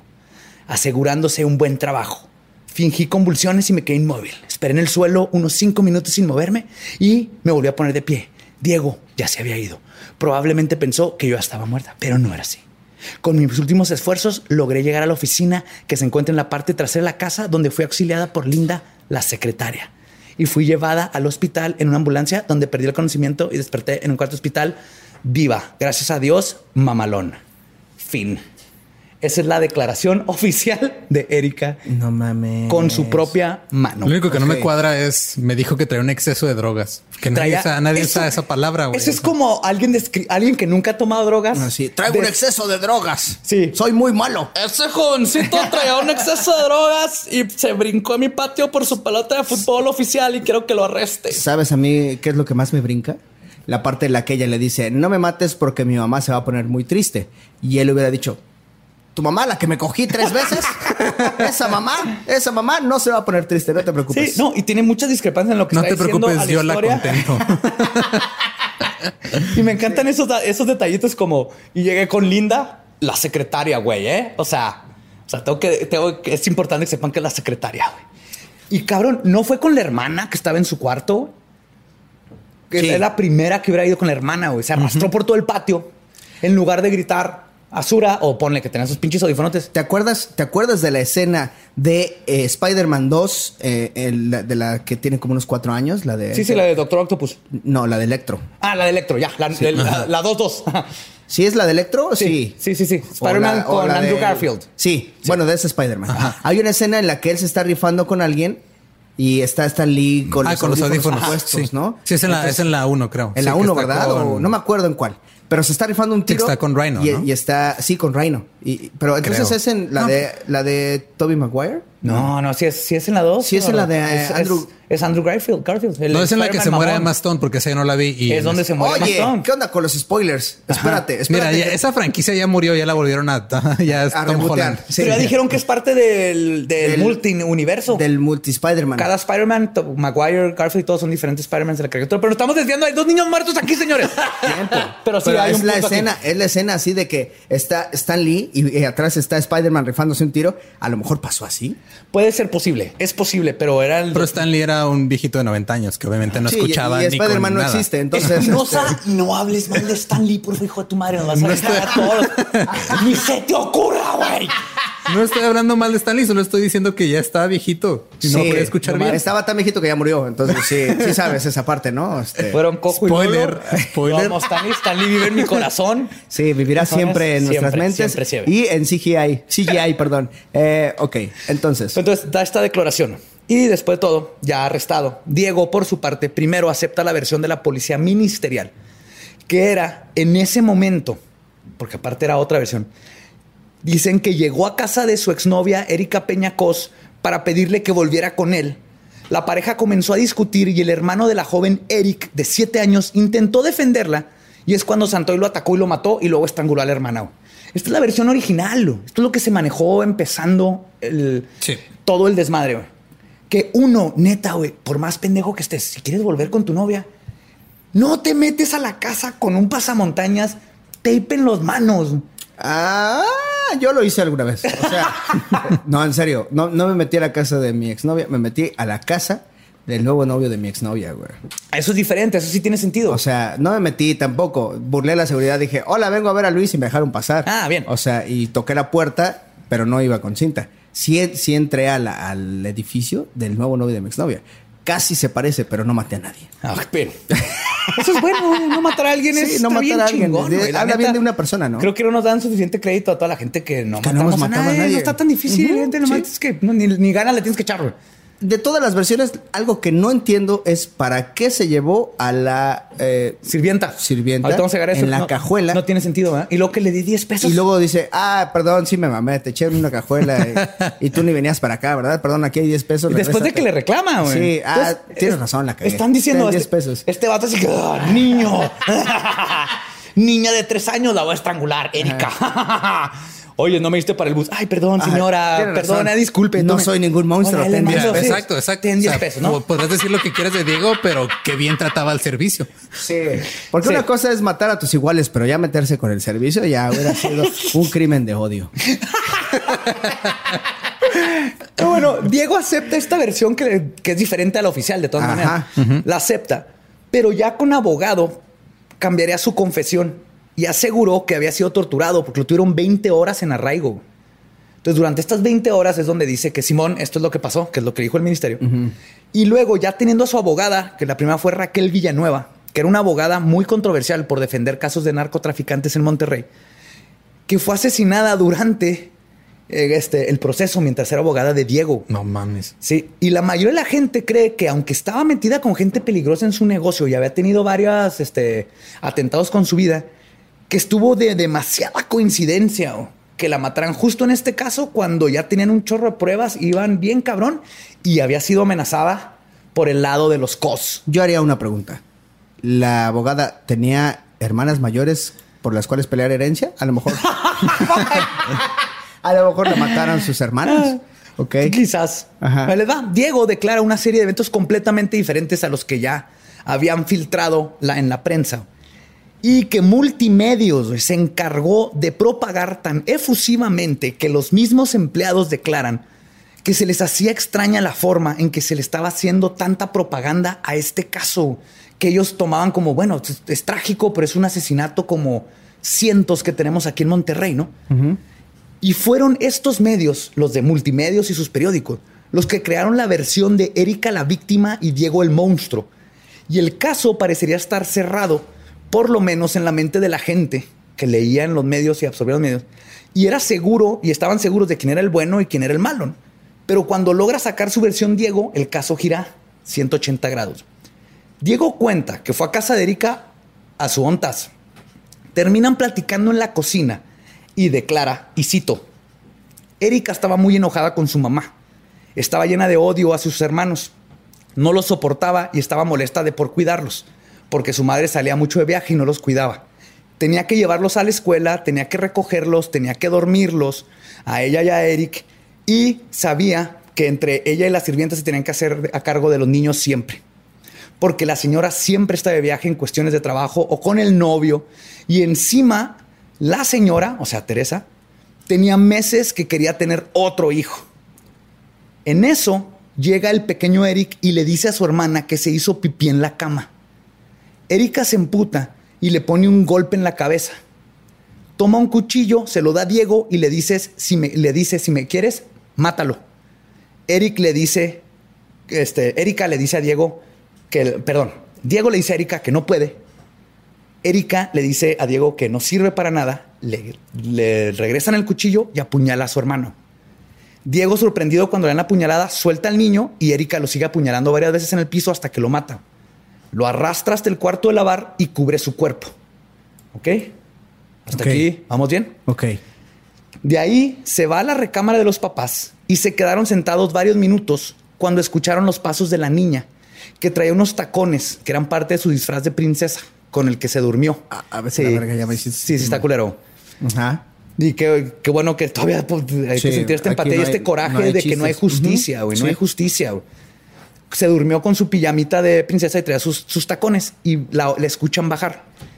Es entonces cuando Diego declara que Erika toma una cuerda de la persiana y hace un nu- nudo abierto. Se asoma por la puerta y le dice a la niña de tres años, ven beba, ven. Te voy a enseñar un nuevo juego para que luego lo juegues tú. Vamos a jugar al perrito. Luego le dice, y cito, ponte como perrito. María Fernanda se puso de rodillas con las manos en el piso. Erika le dice, aquí tengo la correa, le puso el cordón en el cuello y empezó, empezó a estirar con fuerza. Se sentó encima de la niña y siguió estrangulándola mucho tiempo hasta que la niña dejó de moverse. Entonces Erika se paró, levantó a la niña agarrándola del cordón y la metió al closet y le quitó la cuerda y la tapó. Le pusimos una toalla encima. Luego Erika, que el- aquí quiero hacer una pausa, está muy detallado todo lo que está contando Eric. Lo mismo Diego. que decía antes, Diego, perdón. Lo que decía antes de esos detalles, cuánto tiempo tardó en ahorcar a alguien, porque aunque es feo decirlo, pero la gente tarda mucho en morir asfixiada. Ese detalle, el, el inventarse el detalle de vamos a jugar al perrito, no sé, pero Diego siempre habla con muchos detalles. Y Erika y la Procuraduría y todo eso Con muchas muy cosas generales. muy generales. güey. Entonces, por eso este tipo de declaraciones se me hacen muy importantes porque tienen muchos detalles que creo que nos dan una vista a qué, es más probable que pueda haber pase- pasado. ¿no? Y aquí es donde Erika menciona el pacto suicida. Le dijo, seguimos nosotros dos. Y me dijo, di- dice Diego, que me deshiciera de Katy, la sirvienta. Me quedé callado y nos quedamos sentados en la sala. Pasó media hora, 40 minutos, y entramos al cuarto de su mamá. Tomó el martillo que estaba en el buró del cuarto, ya sabemos dónde salió el martillo, y dijo, seguimos tú y necesito que me pegues muy fuerte. Me puso el martillo en la mano. Si puedes, pégame fuerte. Yo le dije, no, no puedo hacerlo. Ella insistió en que sí podía. Cerré los ojos y le empecé a pegar cuantas veces pude y ya no seguí pegándole. Nomás movió el martillo. Ella se recostó en el tendido y le pregunté qué va a pasar conmigo. Me dijo, te puedes tirar de un puente. Luego me dijo, necesito ver a Eric. Trató de pararse, la llevé caminando a la lavandería, se apoyó y se acercó al oído de Eric y luego se dejó caer al piso. La tomé las axilas debajo de los, hombres, de los hombros y la intenté cargar. Entonces se sentó y la llevé sentada hasta el cuarto de su mamá. Ahí la acosté en el tendido. Me dijo, necesito que te deshagas de Katy. No la vayas a dejar aquí. Vete en mi carro. Salí del cuarto de su mamá, entré al cuarto de Erika, busqué las llaves, tomé las llaves y salí del cuarto, bajé las escaleras, entré otra vez al cuarto de la mamá y le dije, me estoy arrepintiendo, voy a llamar a la ambulancia.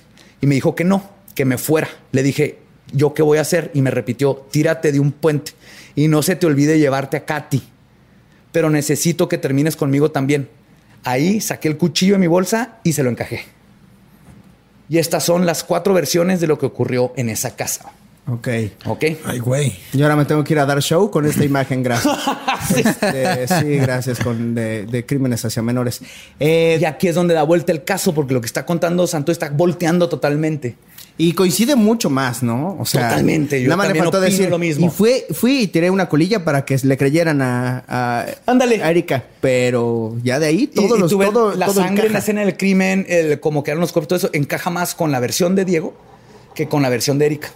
Y entonces, pero a ver, ¿cómo es que encubre todo el chisme el papá, la mamá y, y la otra hermana? O sea, a ver, yo digamos que yo soy padre de unos de ciertos hijos. No, soy madre porque soy la mamá. Ajá. Es más, más cañón el caso de la mamá. O sea, soy la mamá. Yo no movería mis influencias para salvar a una hija que mató a mis otros dos hijos. Sería como, oye, sí que te encierran, estás pinche loca, mataste a dos de mis. Tú eres una mamá funcional.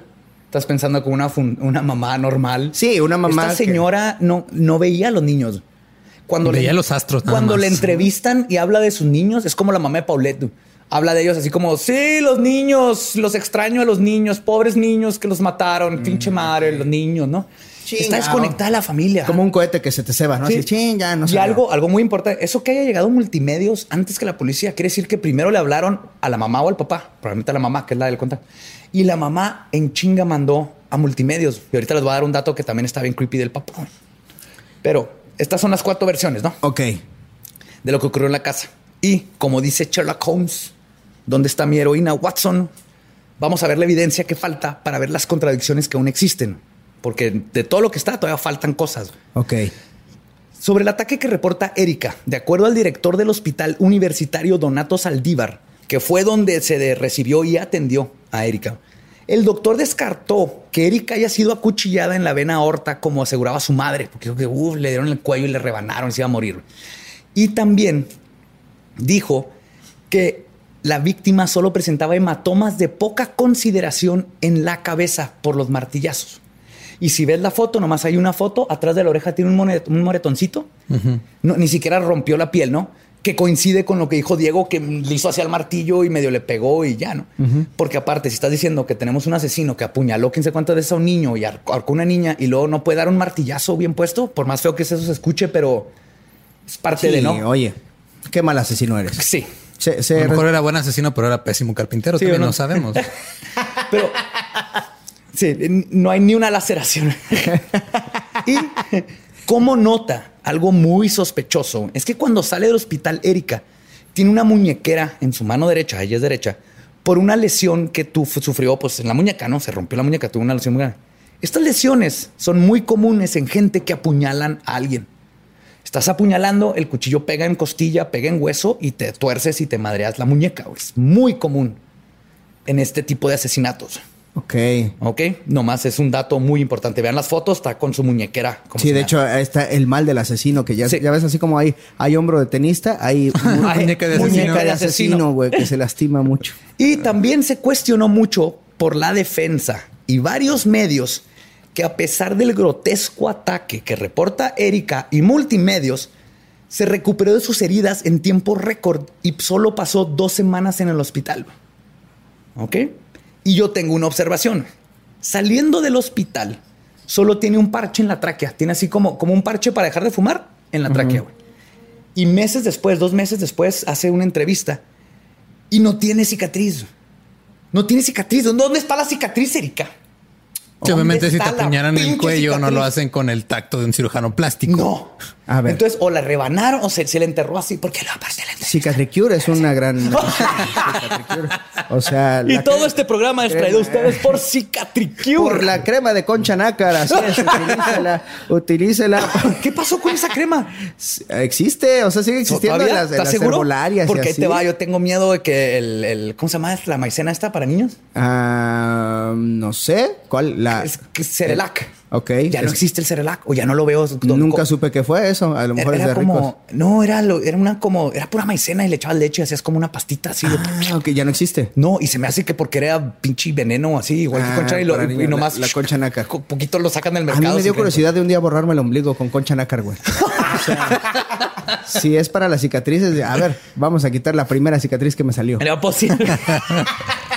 Ok, pero sí, oye. pero vean, no, no tiene cicatriz. Y para la cantidad de sangre que se ve en la escena del crimen, eh, no, necesitas una. Debe una- ser. No hay cicatriz. Es improbable, sí, porque, raro, o sea, si te cortan el cuello, sale sangre a lo pendejo. Y si, sí, y si te rebanan el cuello, te, te, entre- te perforan el pulmón, te dan martillas, cinco martillos en la cabeza, en dos semanas no sales del hospital, güey. No.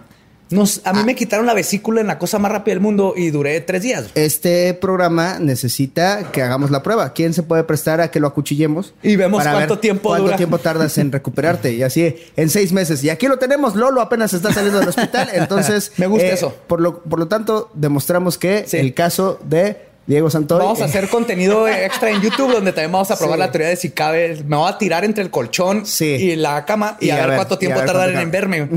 Y, hay que, y hay que conseguir a una este, a un personal de servicio y ver qué tan fácil es echarle la cajuela y luego darle 10 pesos a ver si llega. Y si no se enoja. Sí. Y si no, se, enoja. no se enoja. Porque en las entrevistas sigue. Pues yo, no, y neta, ella la veo como, como víctima. La ves en las entrevistas y se ve que la, la coacharon. La coacharon, deja tú. Ah, ok. Sí, pues yo escuché a Erika y, y luego pues me soltaron, y, pero era Diego, ajá, con una máscara y una pistola. Sí, güey, si sabemos que no hay máscara y pistola, sabemos que está mis- me- me- mintiendo. La coacheó la familia y tienes, tienes el poder porque eres la persona que le paga y eres una persona en cumbres. güey. Entonces es bien fácil manipular. A ¿Y ahorita así, sigue encerrado Diego Santoy? ¿Ya salió o qué pasa? Sigue encerrado. Todavía vamos a eso al final. Ajá. Pero sí, sigue encerrado ahorita. Ya está casado. Tiene un hijo, de hecho. Pero entonces, otra contradicción. ¿qué- ¿Qué? Tiene un hijo. Se casó en la oh. cárcel, terminó la carrera, tiene un hijo. Oye, pues Sigue al parecer siendo- la gente adentro de la cárcel hace más que la, La, gente cárcel está en México está bien verga. O güey. sea, Tienen Domino's Pizza ahí, adentro, y Mario sí. Kart y todo, güey. Hecho, Mario Kart de, veras, güey. No, no el hay- de Nintendo, güey. Hay, hay hoteles, hay cuartos de hotel que no están tan lujosos como una cárcel de narco, ¿no? Yo te creo totalmente Como, oiga, eh, la suite presidencial, ¿por qué no tiene la pantalla que tiene el cuarto de aquel narco en, en, en, no sé, Almoloya o algo así? Eh, pero sí, continúa, continúa Bueno. adelante con tu programa. Otra... Contradicción a las historias oficiales y de Erika es que Linda, la secretaria, declaró oficialmente que Erika llegó caminando hasta la oficina, no arrastrándose, y que con una actitud bastante tranquila le dijo que si le podía hablar a la oficina. Oye, secretaria, ¿puedes hablar a la policía, por favor? Qué oso, güey. Sí, ah, um, tengo aquí una herida futura. Este, no me está sangrando, pero diré que sí en el futuro. Y al parecer se le olvidó mencionar lo de los hermanitos Ajá. cuando reporta todo, porque cuando hace la llamada a la secretaria, Solo es porque está golpeada. solo es porque está golpeada. Nomás le dice, pero llegó, la, la cagaron, no se pusieron de acuerdo desde el principio, güey. Es lo que pasa. Si vas a hacer una de estas chingaderas, ponte de acuerdo del principio, agarra tu equipo y dices, a ver, yo se supone que me arrastré, Linda, no se te ocurra, chinga madre, o te corremos. Y tú, entonces la cagaron todo. Lo que, lo que más me sorprende es que los hombres no dejamos de ser hombres ni en situaciones de alto, de alta tensión. No. O sea, eso de estás bien pendejo, a ver, lo voy a hacer yo, me ha pasado lavando trastes. me ha pasado en varias situaciones y creo que en asesinato sería lo mismo. Es, a ver, pendejo, ¿qué desmadre estás haciendo? No, quítate, lo voy a hacer yo. Ajá, ajá. Así, Así somos lo- los hombres en todos los aspectos. ¿Así lo vas a apuñalar, neta? ¿Así? no, pues esas, esas No se te puede pedir nada. No se te puede pedir nada. Ajá. Los hombres somos hombres en cualquier situación. ¿Neta te vas a poner eso para matar a un niño? ¿Este pasamontañas? Las manos ¿Así con te vas tape, a ir? ¿Así te vas a ir, neta? Sí. Tape en las manos. Oye, neta? no tenías muy- para comprar guantes, o sea. Mira, a mí no se me ha preguntado, pero siento que le creo más a Diego. No sé. Yo estoy loco. en el mismo barco. Después de, por, por evidencia, por cómo describen y por el, eh, el general cuando ves la evidencia, güey, creo que es lo que nos debe llevar a, a- sacar conjeturas. Pero como voy a dar show en Monterrey próximamente, eh, yo me quedo con la que dio la Procuraduría de Quédate neutral. Ajá. del Estado. Del Estado. Eso es lo que yo digo. Pues a mí me conviene creer eso. Entonces nos vemos el 8 de agosto en Monterrey. Perfecto. Y eh, les recuerdo que Azura durante todo este tiempo estuvo en su cuarto hasta que le marcó su amigo Fernando Elizondo para decirle que bajara porque la hermana había sido, estuvo en un accidente y baja. Para mí esto, a mí me habla de que Azura y Erika sabían perfectamente lo que iba a pasar y la función de Azura es, tú no te salgas de tu pinche cuarto. No hay forma en el mundo de que Azura no haya escuchado. Y en una parte declara de que es que traía audífonos. En otra dice que estaba haciendo tarea. ¿Quién chingados hace tarea a las 4 de la mañana? Esto duró hasta las 10, 11 de la mañana. Tenía que ir a la escuela. No fue a la escuela. Se quedó en su cuarto. Cuando habla con la secretaria, se gritan de la ventana del cuarto de Eric. Quiere decir que Erika estuvo en el cuarto de Eric. Que si no estaba ahí, si lo golpeó, había sangre. Si no lo golpeó, no estaba ahí. Erika nunca. Punto. Gritan. Enfrente del cuarto de Eric está el cuarto de Azura. No yo la gritarle entre la secretaria. Mira, Azura no tiene sentido que se haya quedado encerrada en su cuarto hasta que le dijeron, safe, sal. es mi labor ser eh, la parte aquí conciliadora. A ver, ¿nunca te ha pasado que te despiertas y tus papás ya barrieron, ya lavaron y todo? Y dices, "Ay, ¿a qué hora pasó todo esto? Me voy despertando y ya hicieron el quehacer. ¿Qué pasó? ¿Qué, cómo? A lo mejor así, pero matando a tus hermanos. O sea, a veces pasa que te despiertas y dices, ¿qué? ¿A qué hora? Pues no me di cuenta de nada. Sí, no, t- tal vez también pensó así eso de que haz las cosas mal para que no te pidan que las hagas, güey. Ajá, sí. Entonces, vamos a matar a nuestros hermanos. Simón, Erika, vamos a matarlos. Y les se hizo "Güey, la para dormida". que los próximos hermanos así. No, tú ya no tienes que matar a nadie porque la cagaste, Sí, güey. tú enciérrate. Tú enciérrate, No estorbes. ¿Ok? Pendeja. Y se acuerdan que les dije algo del papá que estuvo Ah, sí, culero. claro. Papá. Un dato que no es evidencia del crimen, pero sí está de la verga güey, y muestra el desdén del padre. Es que comenzó a usar el asesinato para promocionar sus habilidades de astrólogo, declarando en todos los medios que lo dejaban hablar que él había predicho los hechos porque le había hecho la, casta astra- la carta astral a Erika. Y él sabía que Diego la iba a matar. Y siempre le decía a Erika, ese hombre te va a matar.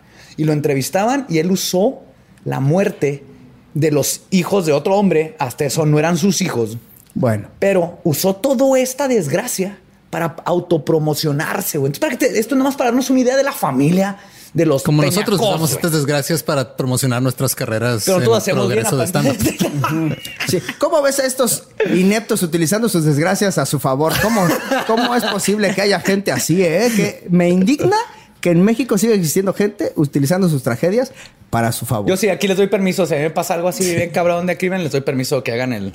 Ah, no, no vamos a el- hacer el- o el sea, podcast. era un hecho. Ajá, iba a pasar, obviamente. Ajá, sí. Entonces, eh, quiero hacerle a la misterio atenta, invitación. Si es usted un asesino potencial, eh, échele ¿Y quiere ganitas. hacerse famoso? Échele ganitas y aquí se inmortalizará en un capítulo de Leyendas Legendarias. Pero tiene que ser creativo, ¿eh? Sí. Si está normal, no, Sí, no, no llega, ¿eh? procura Sí. que haya incongruencias porque si no, no, no va a salir. Eh, échele ganitas. Consígase un novio pendejón que no sepa matar y este y que no coincidan las versiones. Pero luego, aparte, a solo cuatro días de lo ocurrido del crimen, Mauricio Alatorre González, quien dijo ser director de producciones de multimedios, se presentó ante la Procuradu- Procuraduría de Nuevo León y solicitó que le entregaran la casa. Y la Procuraduría le dijo Simón y limpiaron la escena del crimen y remodelaron la casa a solo cuatro días de haber pasado el crimen. Ay, güey, cuatro días. Cuatro días. Y aquí es algo bien importante. En cualquier crimen o cosas así, tienes que preguntar qui bono. ¿Quién se beneficia? ¿Quién se beneficia de limpiar una escena del crimen? La familia Peñacos que quiere limpiar su nombre porque están acusando a la hija y quieren que el- todo se vaya hacia Diego y se aclare. O la familia Peñacos porque ya tienen comprados a todos y lo que necesitan es que no haya pruebas que conecten a su hija y a la familia con el asesinato. O sea, Diego no se beneficia de que limpien esa escena del crimen. Y tú, Para yo, nada. yo creo, tú como familia Peñacos quieres que quede, no haya duda de que Diego actuó solo. Limpiaron la casa. Y aunado a todo esto, está la completa falta de muestra de sentimientos humanos y de, ya se llámese llanto o mínimo odio genuino hacia el asesino por parte de Tere, Azura y Erika en todas sus entrevistas. Además de que nunca aluden a su inocencia. En una entrevista de Erika con Javier Alatorre, antes del careo, Javier le pregunta a Erika qué cree que le va a decir Diego cuando se confronten en el careo, que es cuando los ponen los dos a, a echarse pedo uno al otro, ¿no? Empieza el chisme. Viene de cara, ¿no? De que se ponga cara a cara. Sí, también pendejo, eso no sé por qué lo hacen, pero. Erika le contesta a Javier La Torre: No sé, no sé lo que dijiste, lo que tú dijiste, ¿no? Porque Diego había dicho que tal vez le echaron. Dice, porque, pero este, dice, no sé lo que dijiste, me va a intentar inculpar a mí, pero lo que lo va a tener que probar y no lo va a poder probar porque eso no pasó. Ah, caray. No dijo porque soy inocente, No, porque, porque- eso no pasó. Aparte está raro que diga, ¿qué te va a decir? No sé. Y luego dice, eso no pasó. O sea, sabe exactamente de qué está hablando. ¿no? Este tipo de cositas que empiezan en, en los documentales, en las en los, este, entrevistas y todo eso. Y durante el careo, Diego y Erika se enfrentan y se cuestionan cara a cara. Y aparte de la actitud mega mamona de Erika, güey, tienen que ver el careo. un- su postura defensiva, todo el tiempo brazos cruzados, clásica, sus pésimas actuaciones, hay una declaración clave que deshace la farsa que creó Erika y las autoridades que compraron ella y su familia. Erika le dice a Diego, te metiste a mi casa a matarme. No, este sí, a matar a mi familia. A lo que Diego responde, tú mataste a tu familia y ahora me tienes, me quieres echar la culpa a mí. Erika, con cara de puchero, güey. Así de tráiganme el gerente, güey, igualito. Se queda callada cuando le dice eso Diego. No contesta, no nada. Entonces, Diego, refiriéndose a cuando no quiso matar a Eric y le regresó el cuchillo a Erika, le dice, en un momento yo te di el cuchillo, ¿no? Te lo pasé a tu mano. Y Erika la caga espectacularmente, güey, diciendo, no, no lo quise agarrar. Esto es clave, güey. Erika, con esta declaración contradice todas las narrativas de que Diego la atacó en el cuarto de su mamá o arriba o donde sea la oficial de que Sí, fue en la ya se, cocina. ya se pone en la Se situación. pone en el cuarto con el hermanito con el cuchillo, güey. I got you, bitch. Got you, bitch. Erika, got you, bitch. Ok. Lolo, pon la canción de Caso Cerrado ahorita mismo, güey. No. Ok. A final de cuentas. Pero I got you, bitch, Erika. You down. Chingue, Erika, güey. La cagó, neta. Es eso. Porque si miente en eso, mintió en todo. güey. Ok. Y la pone en lo que Diego dijo y lo que creemos Pero ahí que el tiene juez más no sentido. dijo, hmm, No. un momento, este... Ese... En Estados ver, Unidos, ¿en qué, güey. ¿En qué parte dijiste que iba el no lo quise agarrar? Aquí no lo tengo en la... A ver, a ver, mija, venga. A ver, abre ahí el libro en la página 5 en la que dice... No, Dice no, que te pegó en el, en el cuarto. en la que- el cuar- y te atacó. la parte en la que tú agarrabas el cuchillo, bueno, que te ofreció el cuchillo y no lo quisiste agarrar. Algo así, ¿no? o sea, como que. Oye, y todo eso está público. O sea, yo puedo Es llegar a mi público, casa. es información puedo pública. apagar. Puedes sacar tu celular y O sea, ver en YouTube. No puedo- ponle Diego, Erika. Puedo terminar careo. de escuchar este capítulo de Leyendas Legendarias y después echarme una hora feliz, digo, por pura para. Siempre la relajarme. hora una o dos, para una o dos. Ajá. Y luego ya ir a YouTube y decir, ah, Encontrar todo. Y ahí en la página nosotros están todos los. Este, las páginas y Sí, libros. para todo. los que, porque siempre hay gente que nos pregunta de cuándo ponemos la bibliografía y todo, siempre está en la página de ah, sí, legendarias.com y está, ponemos todo. eso está Ah, ponemos increíble. todas las bibliografías Ey, y páginas y todo. Bien pensado, chócalas. Eso está muy bien pensado. Que la gente misma puede ir a ver la evidencia que eh, Badía Investigaciones hizo, hizo para, para para este caso. legendarias. Y pues, a final de cuentas, igual que en el caso Paulette, y todos estos casos donde la corrupción interrumpe el proceso de la justicia, falta mucha evidencia para poder saber exactamente qué pasó. Pero creo que con la, con la poca que existe, podemos con toda seguridad decir que el caso del asesinato en Cumbres no sucedió como lo cuentan. Y también me atrevo a decir con certeza que Erika Cos no es una víctima y que solo hay dos versiones que tienen sentido si seguimos la evidencia. O los dos mataron a los niños en equipo, o Erika Cos fue la responsable de todo y Diego es un cómplice cuyo crimen fue no actuar y no se nos olvide que es culpable porque si estuvo ahí Sí, o sea, el estar y dejó ahí, que ajá. Erika no estoy diciendo que es inocente No, no es inocente. estoy diciendo que su pero su crimen fue no detener a Erika Pero- y ser cómplice güey. A ver, digamos que ahorita Lolo saca un cuchillo y te empieza a atacar. Y yo digo, ah, no ma.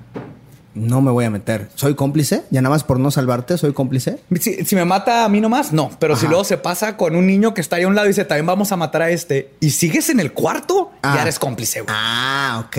Entiendo el shock de donde agarra al hermanito Erika, bueno, lo agarra Diego y Erika lo apuñala, pues ahí él, él Sí. no sabía. Y aparte, el, el- el que yo apuñale a Badía no va a pasar como hasta dentro del episodio 100. Entonces, no te preocupes todavía. Sí, o- imagínate que se vuelven locos y hacen de un de leyendas legendarias un capítulo de leyendas legendarias. Eso es casarse con el truco, ¿te Sí, das cuenta? sí, o sea, sí, es casarse con el chiste. Como Prestige. Y en leyendas legendarias tenemos el caso de leyendas legendarias, en el que Lolo mata a Badía. Wow, genial. Sí, un ya, pacto ya lo suicida espero. que los dos violamos. Lo espero, lo espero. Terminamos con barba encontrándonos 20 años después. Ok. ¿Que no te ibas a matar, güey? ¿Por qué no te mataste? Tan, tan, tan. Y lo peor es que ¿Sabes sí- qué es lo peor de eso? Que a mí no me sale barba. Entonces, en 20 años. Sería una barba falsa. Es barba ese falsa. señor de, barba- de barba falsa. ¿quién es? Es 2019, ya venden barba, barbas. Sí, sí, Ajá, ya No totalmente. tienes que ser lampiño de los cachetes. Pero Lo dices como si fuera algo malo. no. Sí, es, sí es malo. Cuando hace frío sí es muy malo. Sí. Pero entonces para mí estas son las únicas dos opciones. Y yo personalmente me inclino más a que fue Erika, Diego, por todo lo que vimos y conocimos de él, es manipulado, no supo qué hacer, se dejó, fue un cobarde, no actuó. Entiendo que fue un sorpresivo el, cuando mata al hermanito, pero quedarse ahí, esperarse a que mate a la hermanita, quedarse ahí, eh, es- estaba sublemado por, por Erika, lo, lo- le hizo... Como lo- dicen los gringos, that pussy was fire. O sea, está cabrón. está güey. cabrón. Y no, no, que no es también- inocente, pero Que también cogía a esta Exacto. Erika, que Erika. dices, güey, podría esas- matar a un niño por esta pussy, o sea. Mira, la conclusión que yo puedo dar es, y aún así no aprobaron el aborto en Monterrey, amigos. O sea, prefieren, prefieren que sucedan estas cosas ya seis, siete, tres años después. Miren, que fue- esos, esos O dos sea, hermanitos extras. Pudieron, pudieron ser detenidos a las tres semanas y no hubiéramos tenido estos problemas. Pues digo. ahí está en Monterrey. No sé, sé Sí. que hay un chorro de rumores. No, no, y de porque allá en Monterrey salieron fotos de los cadáveres y he leído, pues siempre me, me meto a leer los comments y dicen que, que no estaban como los describen en la escena del crimen, no estaban donde se los encontraron.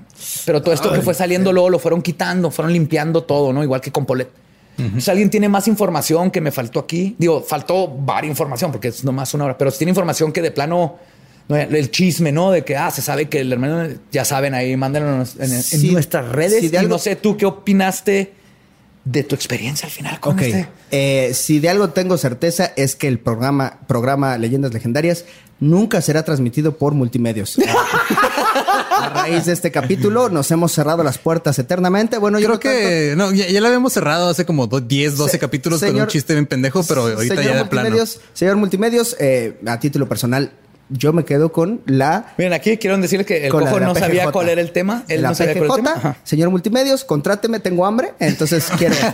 No, mira, o sea, cada quien emita su juicio, ahí están las pruebas. Ya están las pruebas, es Nuestro, nuestra chamba es, ahí está. Ajá. Esto es lo que se nos hace raro, hagan sus conclusiones. Sí. No vamos a decir, este güey la mató, eh, eh, eh", es porque son acusaciones graves y podríamos ir a la cárcel por eso. Entonces Claro. solamente diremos que ahí están, usted investigue. Sí, yo estoy de acuerdo y me encanta. Ustedes so- somos puros Sherlocks de sillón aquí. Ajá, sí. Sherlocks de sillón, me encanta todos estos ejercicios mentales. Manden sus teorías y todo eso, pero ahí está toda la evidencia. Ahí que- está. a- la- Ustedes decidan. La evidencia a la que podemos acceder, Sí. porque la mayoría la desaparecieron, como siempre. Pero ahí está. Y Eduardo, ¿tú qué? Mira, al final de cuentas, este no, no se metan en relaciones tóxicas, por favor, güey. No, no termina bien. O sea, si no terminas con una enfermedad venérea, terminas en la cárcel por un asesinato doble. El consejo es si tu novia te pide algo, hazlo bien. O sea, Por favor. Pero lo que acaba de decir es con esos niños y no te vas a trepar ese árbol. Nos vamos a trepar. Somos hombres. Sí. Así es como aprendemos. No, no, no metes el dedo ahí, te electrocutas. Ah, te electrocutas. ¿verdad? Te Es la única forma de aprender. no metas el pene y te va a hacer matar a sus Yo hermanos. tuve una relación tóxica, tóxico, totota. Todos hemos tenido esas relaciones tóxico, totas. Nomás, si tu novia quiere matar a un niño, no la dejes, güey. Ahí sí se vale la violencia de género. Creo que es el único momento en donde nadie te va a acusar si pateas así una patada de aire. Tiene que ser pata de aire, aparte para que puedas decir en la declaración, la pateé en el aire como Ryu Ok. Para que no matara a su hermanito. Ok, cometer un crimen para detener otro. Es lo Exacto. que hay que hacer. Ajá, es lo que hay que hacer. Es la conclusión del- de este programa. Ponderas A antes ver, y ¿qué, dices, qué es mejor? ¿Patada de aire para una contra una mujer con un cuchillo que va a matar a un niño? Nomás la estás desarmando con tu patada de aire. No le va a pasar nada. Oh, tal- no, le va a pasar que- nada. El punto es que defiendan a los niños. Yo no estoy dejando hundirse. no sé Defiendan a tú. los niños, pero Mira. no, pero no a los fetos. Es Este, sí, donde o queremos sea, llegar a Nuevo León. Sí. A las 12 semanas, eh, que muera. Pero ya Pero pasando bueno. Si eso. tienen entre 7 y 3 años que los cuidarlo. maten, No, no, no, no. multimedios te cuida. No hay pedo. Al revés. Ajá. Sí, A- pues- aborto Ay, lejano en ustedes Monterrey. saquen sus chingón. conclusiones. Ya Sí. tenemos Ya, un ya, desmadre. ya vámonos, ya vámonos. Pero antes de irnos, a danos todas tus redes. Claro que sí. Eh, pues me pueden escuchar en La Hora Feliz, que es un podcast también, es de comedia. Ahí agarramos un tema y lo desmenuzamos cómicamente. El Entonces, top 100 de frutas es legendario. Es lo mejor. top 100 de frutas hicimos en alguna ocasión y podrá hacer cosas así como cosas verdes, lugares para sentarse. Agarramos temas que se nos van ocurriendo. Eh, y estamos haciendo gira con ese programa en, en vivo. Lo grabamos en teatros o bares en los que nos vamos presentando. Próximamente no sé cuándo salga este, pero estaremos en Morelia, Guadalajara, Toluca, San Luis Potosí y Guadalajara, no, y Querétaro. Además en Culiacán, Mochis y... ¿Cuál es la otra ciudad? Mazatlán. Istambul. Ah. No, Mazatlán. Mazatlán, eh, pro- probablemente Jalapa y así. Muchos lugares. Ahí chéquenlo en cojofeliz.com. Síganme en arroba cojofeliz. Vean Cojo de Noche también. Cojo de noche los domingos en YouTube. Ok, muy bien. Pues muchas gracias por escuchar. A nosotros nos pueden seguir como Leyendas Podcast en todos lados. A mí como ningún Eduardo en todos lados. Yo soy Elba Diablo y el podcast ha terminado. Gracias. Podemos ir en paz.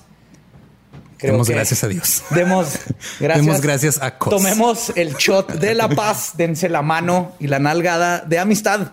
Los queremos, los amamos, manténganse brujas y nos escuchamos el próximo miércoles. Bye. Bye.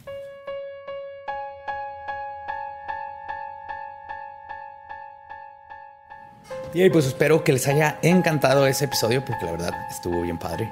Cojo, love you baby, te amamos. Y viene la parte que yo creo que lo vamos a tener que pasar al Patreon. Para- Si, si vieras cómo le lleva el pobre el cojo cuando pide dinero por saludos en su podcast. No, nos encanta, nos encanta los saludos. Pero sí, no se enojen con nosotros cuando no salen los saludos. Créanos, hay una Güey, lista traigo, enorme. traigo como 15 hoy, como de 40 que me llegaron. Yo también. No puedo con todos. No, ni yo. Y te- hay un tiempo limitado. Tampoco nos podemos aventar un- una tercera parte del podcast. Sí, porque luego ven, ven el podcast y dicen, ah, mira, el episodio de hoy dura una hora con 45 minutos y son 70 minutos de puros de puros saludos. saludos, sí. Y de nosotros explicando los saludos, porque también siempre tenemos que como justificarlo. Ok. A ver, este, yo traigo un saludo para la oficina de K19 en Chihuahua, que nos escuchan allá todos los miércoles.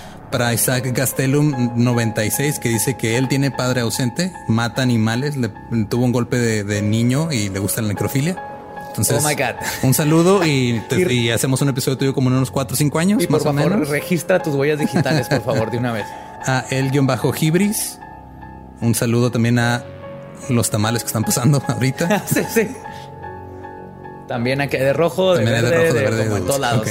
Eh, a le.axolotl, feliz cumpleaños. A la gente de Poker Barrio Bravo.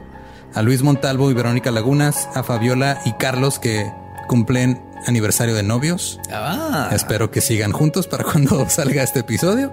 Eh, para Julio Motanava, para David Caso que nos escucha en Argentina de noche en una tienda de así él solo oh my God. porque es la- el horario que tiene de trabajo. A- a Adri Yea y Roberto Jaimes. A 21 Paolos de El Salvador. 21 Paolos, o sea, hay 21 Paolos. Hay 21 Paolos y todos comparten la misma cuenta de Instagram. Wow. Sí. A Nomadarte, a Luis Loyola y Briseli Hernández que tienen cumplen también aniversario, pero creo que ellos están casados. Ah, bueno. Muchos aniversarios. A Juan Carlos y eh, Claudia, que creo que Claudia cumplió años y luego tienen aniversario también, o sea, Además, están dobleteando. ah, qué chido. Y este a Karim también, feliz cumpleaños. Eh, son los que alcancé ahí a anotar porque me mandaron muchos. Perdón si no los saludo a todos, pero pues Lo intentamos. La vida no es justa. Este, acostúmbrense. Yo también un saludo a Iván y su hermano, a Misael Arturo y su novia, a José DLGD, a Montserrat Perges, cumpleaños el 9 de agosto. Me llegaron un chorro de cumpleaños de agosto. Todos yo cumplo el 11, pero parecer hay muchos Ah, entonces es tu culpa que- por haberlo mencionado en el Ajá, episodio pasado. ajá, sí. ya todo el mundo me pidió. Miriam Salas, a Arnt-Arm28, a Huitzilo Pollo. es el mejor nombre de usuario que he escuchado en meses. güey. sí. Y, y si su foto no es Huitzilopochtli con cara de pollo, no sé por qué no lo pon- es. Ponte las pilas, Pollo. De hecho, cámbiate legalmente a ese nombre. Eh, ¿Qué apellido? Ya puedes. Ya es legal. Apellido. Apellido.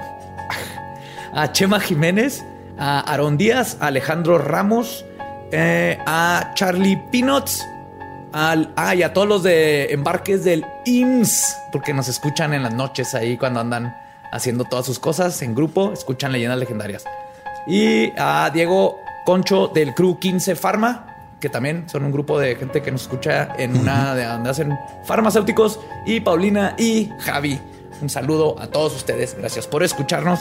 Y los que no salieron hoy, de todas maneras los leímos, están en nuestros corazones y eventualmente tal vez salgan. Sí, y antes de que se termine este episodio, quiero hacer una disculpa pública por decir que Soraya Jiménez seguía viva. Me confundí, yo estaba pensando en Damaris Aguirre, que es una atleta de alterofilia chihuahuense. Pero dije Soraya Jiménez, dije sigue viva y es de Chihuahua, perdón. Qué bueno que aclaraste. Creo que la gente iba a haber una revuelta por eso. Gracias como por aclarar. 30 comentarios en YouTube de "Eh, Soraya ya se murió. y. Perdón, perdón. Qué oso, güey. Sí. Y también, este, también hay que disculparnos porque aparentemente ya había Facebook para la época del 2010 y nosotros estamos pensando que Ah, no, estamos, todavía Sí. en, en MySpace. Estamos evitando el Facebook. sí, más bien estamos evitando aceptar nuestra edad. güey. Sí, más bien, eso siempre. Pero bueno, muchas gracias por, por llegar. Vamos a tener que abrir otra sección así de Sí. las cosas que dijimos mal el episodio anterior. Puta madre. Ya, o sea, van a ser 70 minutos de saludos, 40 minutos de correcciones y 20 minutos de episodio. güey. Sí, que con mis hojitas de burrito, güey, así, porque sabe que el que más va a tener soy yo. güey. Ah, si hiciéramos uno por cada palabra que pronuncias mal. Ajá, dije apellido, dije Gonzules, dije... Pero bueno, muchas gracias por escucharnos otra vez el miércoles. Y No, esténse pendientes porque tenemos más sorpresas. más regalos, ahí vienen cositas que van a poder comprar y adquirir y todo eso, así que seguimos, esto apenas comenzó. Gracias por todos los views y todos los follows, nos está yendo súper bien y más que nada por el club de fans que tenemos ahí en el Facebook. Los memes hacen mi día, son lo mejor del mundo. Los amamos y nos vemos y escuchamos el próximo miércoles.